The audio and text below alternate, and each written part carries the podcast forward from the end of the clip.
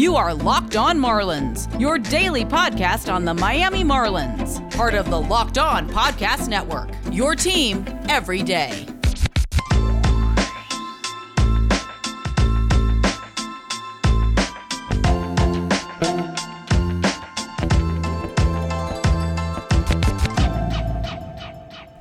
Welcome back to the Locked On Marlins podcast. As always, I'm your host, Aram Leighton, and today we're going to be talking some 40 man roster decisions because there is a lot to decide for the Marlins front office, a Mike Hillless front office that will likely be operating quite similar, but they will definitely have a lot of tough decisions to make. So I'm going to get into that a little bit, especially after this year where the Marlins had to add so many different players to their 40 man. Some very temporary that we aren't surprised to see let go by the end of the season, or some that we know won't be there. But overall, some tough decisions to be made and some pleasant surprises that I think belong on the Marlins team next year as well. So I'm going to talk a little bit about that, and it'll kind of segue into some guys that I think are most likely to be moved. This doesn't mean I think they will be moved, but I think some of these guys, at least one or two of them, will be moved because with the 40 man roster, the Marlins have some guys that they're going to have to add from the minor leagues, which I will also get into,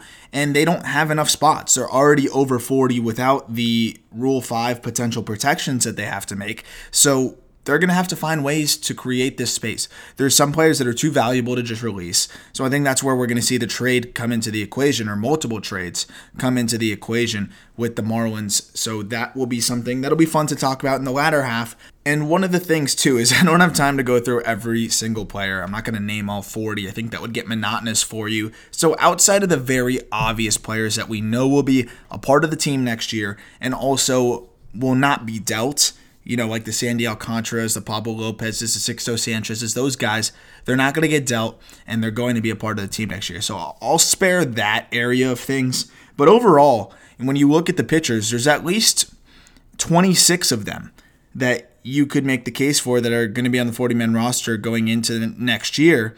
And they're going to have to make some decisions with some of them.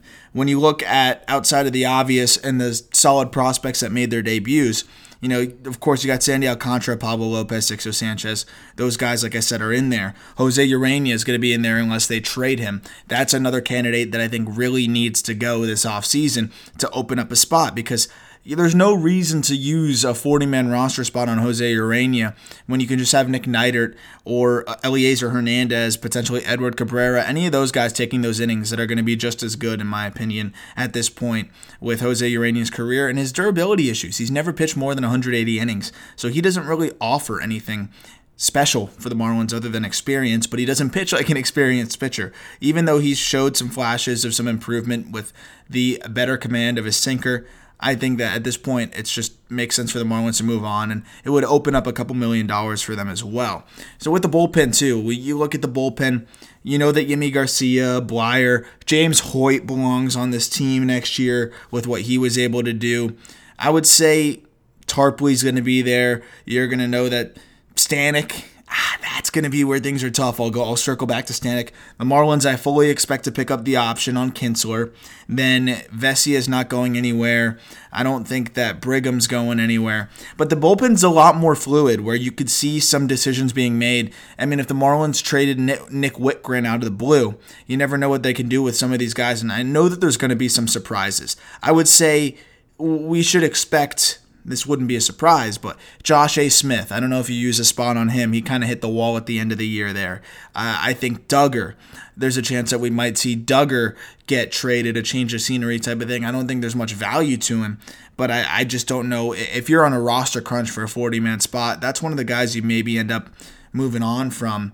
Ryan Stanek, he might just need a change of scenery, but do you want to sell low on a guy that has pretty good stuff, showed some good flashes in Tampa, but I think that in Tampa, he, he was kind of catching some lightning in a bottle there. I don't know how good Stanek really is, and the Marlins could ultimately, if he continues to struggle at the rate that he's been struggling, you're going to release him or designate him for assignment a few months into the season next year anyway. So when you think about that, you might have to start considering letting him go before the season starts because you're going to have a short leash on him if he does struggle going into the year. You're not going to continue to roll him out there and have him struggle out of the bullpen.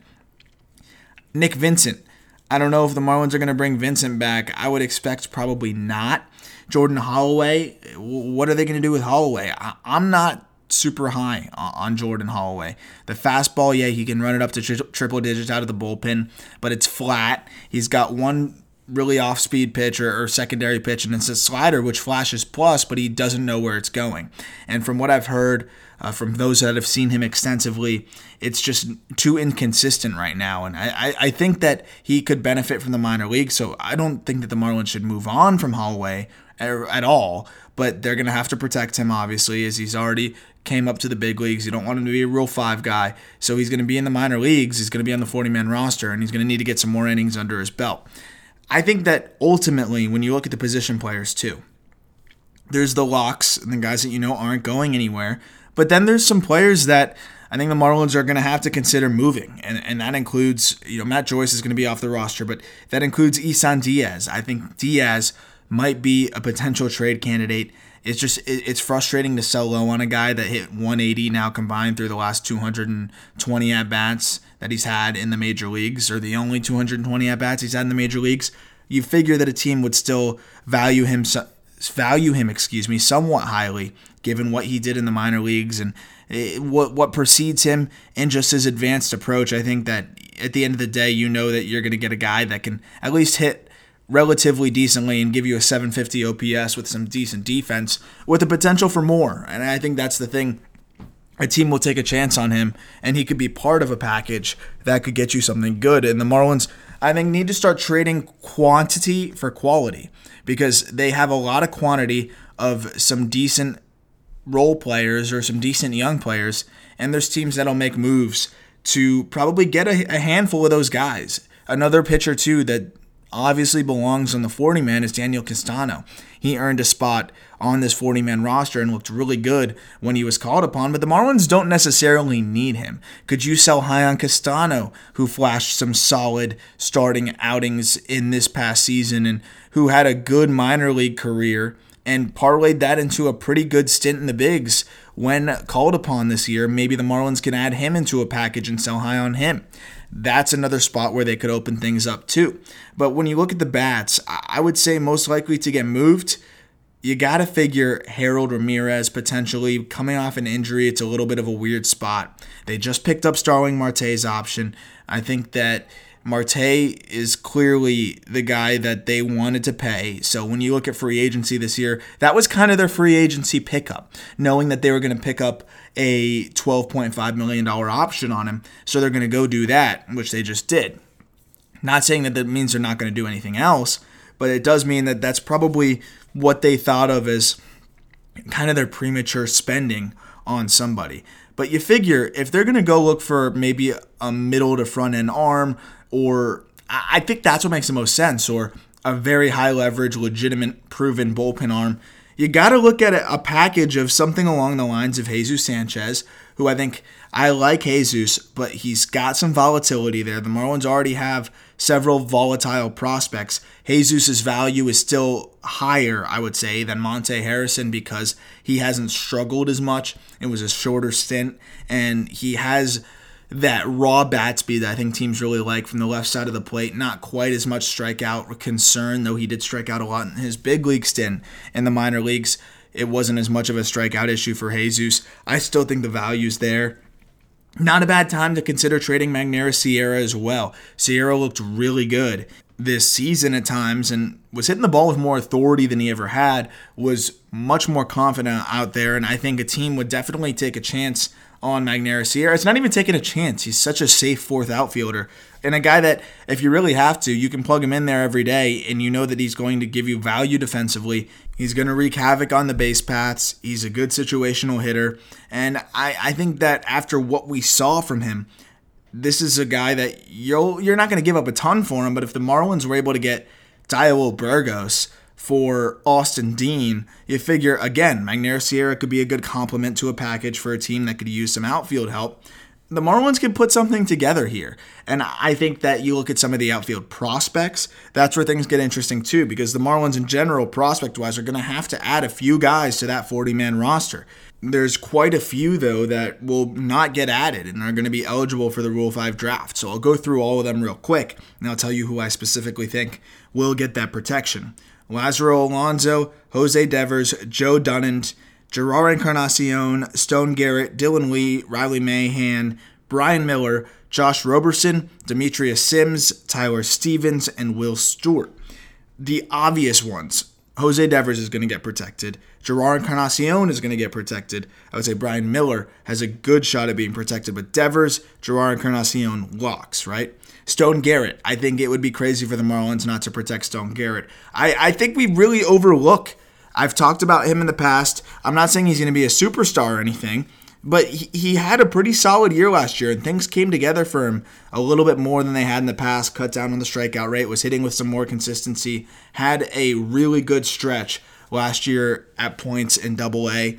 He's a great athlete, Gold Glove caliber outfielder that had some incredible catches, just a human highlight reel. And if he can somewhat put it together at the plate, he could be a solid fourth outfielder that offers some power and another guy that's not absolutely worthless, you throw him into a trade package as well, it sweetens the deal. Josh Roberson, there's no way that he shouldn't be protected after what he did last year.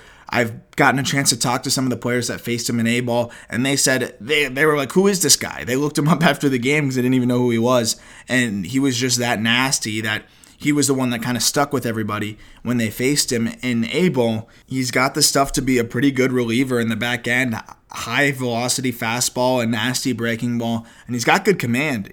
A guy that I think we'll start to hear more about as we have an actual minor league season. Demetrius Sims is a good athlete and has a chance to be a solid middle infielder in the long term, but just has not been able to get it going with the bat. Brian Miller, very much a fourth outfielder profile. At best, he's going to be a Magneuris Sierra type of guy if you really everything works out right. I can't believe that the Marlins used such a high pick on him back in the day, with also getting Joe Dunand too. A Rod's nephew, right? But he's not A Rod or anything close to that. I don't think that Dunand's going to be protected. He he really has not been good. He's been disappointing. And to me, he doesn't seem like a guy that's really ever going to make it to the show. I don't even know if he can really hit consistently at the double A level to stay around. I, I don't think he's a guy that's going to be selected in the Rule 5 even at all. The Marlins already didn't protect Will Stewart last year in the Rule 5 draft, and nobody took him. So I would be shocked to see them protect him here. So I would say, just to keep it safe, Jose Devers, Jerar Encarnacion, Stone Garrett, Josh Roberson, and Brian Miller, who is a stretch there. I would say, just for sure thing, they use four spots with Devers, Encarnacion, Garrett, and Roberson to protect. That's four more spots on the 40 man roster, which I already have based on what I have drawn out here 26 pitchers with the asterisk next to Nick Vincent and Brandon Kintzler, let's say 25 pitchers, and then 17 position players. That already puts you at 42. Then the four prospects put you at 46. So you figure the Marlins are going to have to make some moves, and Urena would open up one spot potentially. You look at maybe Stanek, that opens up spot number two. You look at another player that easily could be on the move is maybe a Trevor Rogers with that's another guy that you could start a package with that could be a pretty good starter to a trade. I, saw some ideas being floated out of, you know, a three player trade where you go Isan, Rogers, and a filler like a Magneuris Sierra or somebody else, and you could probably go get something pretty valuable. I floated the idea of trading Elieser Hernandez. If you trade Hernandez along with Rogers to somebody that could use some pitching, you could get a legitimate player in return. I think the Marlins could find a trade partner there. I think of the Red Sox as I, I don't know exactly what the Marlins would want from the Red Sox. Maybe a Christian Vazquez though. When you look at the Red Sox, they would love a Trevor Rogers and Elieser Hernandez. Elieser Hernandez would plug into their rotation immediately, as would Trevor Rogers. They would help them immensely and you start looking at players from the Red Sox that the Marlins could potentially fit in there. I love Vazquez. I've talked about him in the past as a catcher potentially for the Marlins. And you think about if the Marlins go get a catcher, it's probably time that they move on from Jorge Alfaro. So if they go trade some guys off the 40 man roster, let's say they do a two for one to the Sox to get Vazquez, then that opens up one spot on the 40 man roster. But then you trade Jorge Alfaro for a couple prospects or whatever you get in return for him for some lower level guys. Now you open up two spots in that 40 man. Then you're just going to have to find some other ways to open it up. And I think that would come along the way of Yamamoto, who I think could easily be de- designated and let go, Dugger, Jorge Guzman. Any of those guys I think are somewhat expendable. Johan Quijada. Those are all the spots where I think the Marlins are going to have to find a way to open up spots in that 40 man, those are the guys that are going to go first. Those bullpen arms, Josh A. Smith, Jordan Yamamoto, Dugger, Quijada. Any of those guys I would expect to go, Stanek even, and that's where you're going to open up those spots. But I think on top of that, it's going to take at least one trade.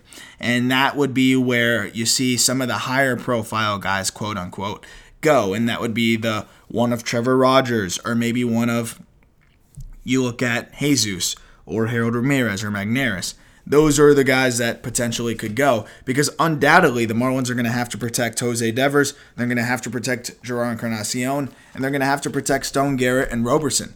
And that's where I would think Dan Castano, too, is, is a potential option to shop around. A reminder that this episode is brought to you by Built Bar 18 delicious flavors, under 200 calories, under 6 grams of fat, under 6 grams of net carbs. They're easy to chew, covered in chocolate, and when you go to builtbar.com right now and use the promo code locked on, you get 20% off your next order and a free cooler while supplies last. That's builtbar.com, promo code locked on for 20% off your next order and a free cooler while supplies last. So just wrapping up the 40 man stuff because it's a little bit of an all over the place type of thing because there's so many different directions the Marlins can go. But I think there's no doubt that you got to move on from Urena at this point. If money is tight, which it seemingly is for every team in baseball to an extent, then letting a guy like Urena go makes sense because that's essentially going to pay for Brandon Kintzler's option. And you've got to pick up Brandon Kintzler's option. It's $4 million. He was valuable this year. He's a veteran. It's good for the clubhouse, good for the younger arms to just have somebody like that around. I loved his attitude this year. And as we know, a major character development for me has been my roller coaster ride of emotions towards Brandon Kintzler. But regardless, he pitched towards, uh, or he pitched to a level where it's hard not to justify picking up that option. And of course, worth noting too that Drew Steckenrider elected for free agency. That clears up about $800,000 to a million dollars roughly. And that was surprising to see Steckenrider elect for free agency, but I think he didn't really see a path with this team that is now so loaded with young arms that they're going to want to try instead of him. I don't know if he loved being optioned. He's already 30 years old. And remember when he was on that like 22 consecutive inning scoreless streak, and we're talking about the Marlins trading him for something incredibly valuable, and then all of a sudden now he gets designated an elects for free agency. Vazquez is like a $4 million roughly a year guy.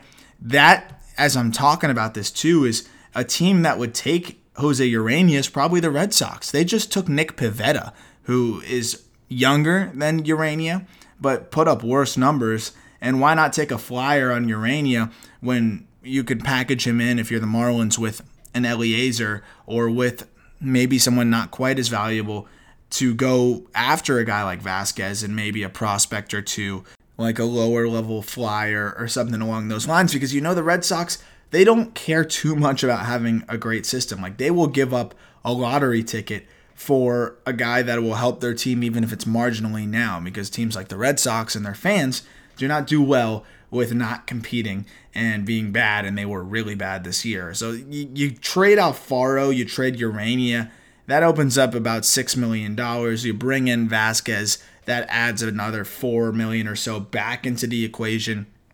But if you're the Marlins, you got to realize that Corey Dickerson's going to be off the books after next year. That's nine and a half million gone.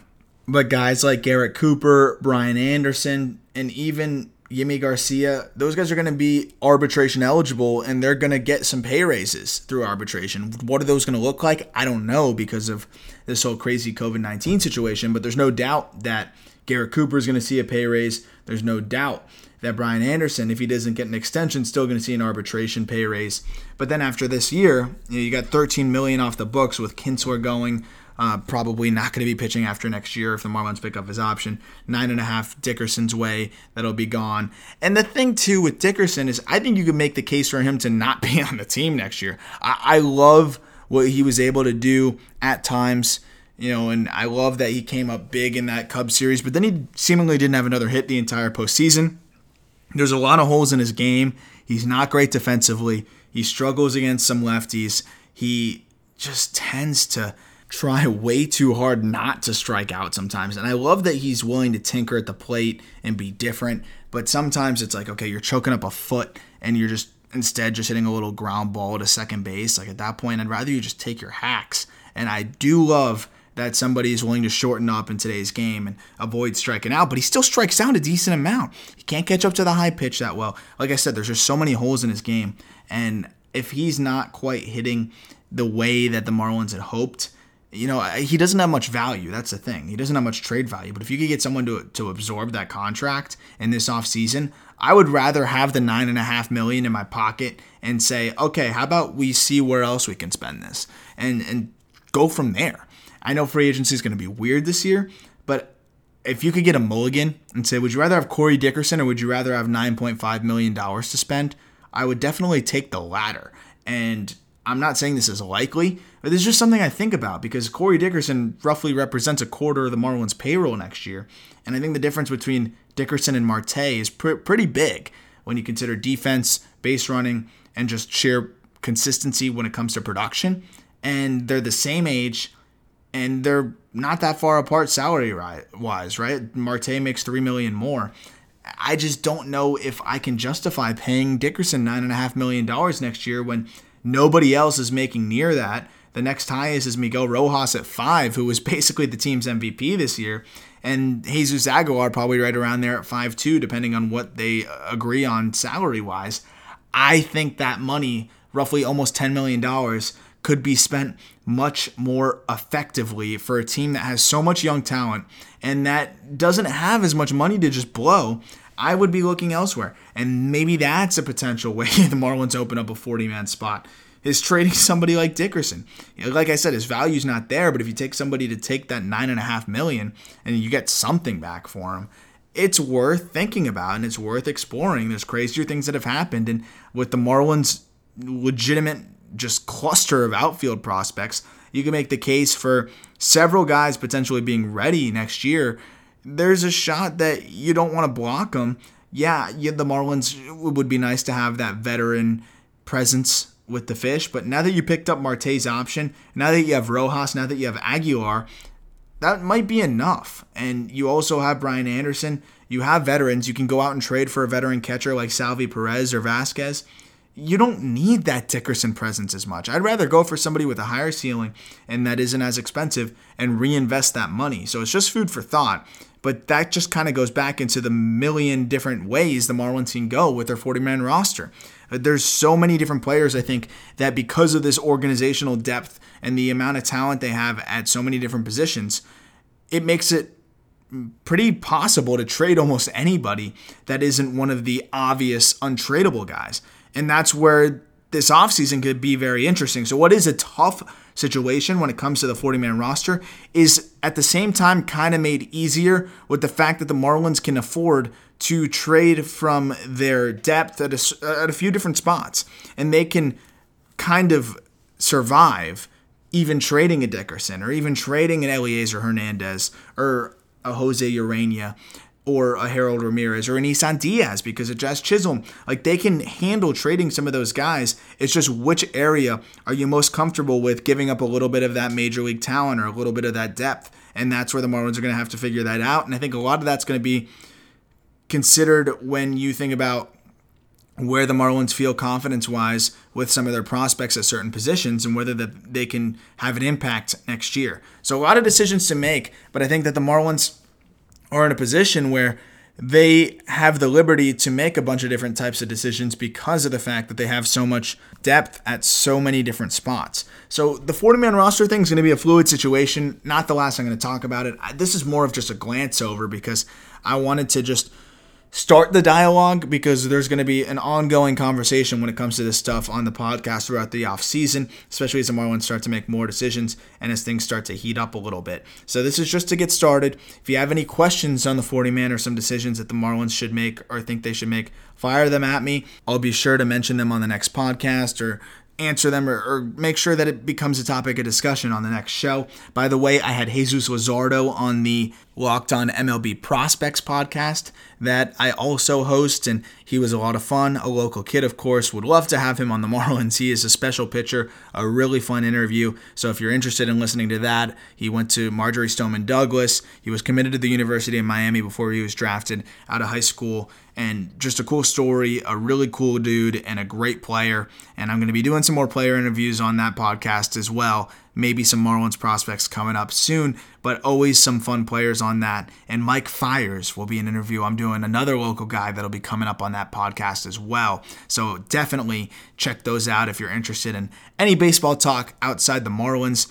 I hope you enjoyed this little just glance over the 40 man roster. We're just dipping our toes in because it's going to be a lot to dive into in a very deep pool to swim in when we start really getting into the nitty gritty of this 40 man roster and all the decisions that they have to make going into next year. But the Marlins are in a better position than they've been in in a long time. Thank you for listening as always, and I look forward to talking Marlins baseball with you tomorrow.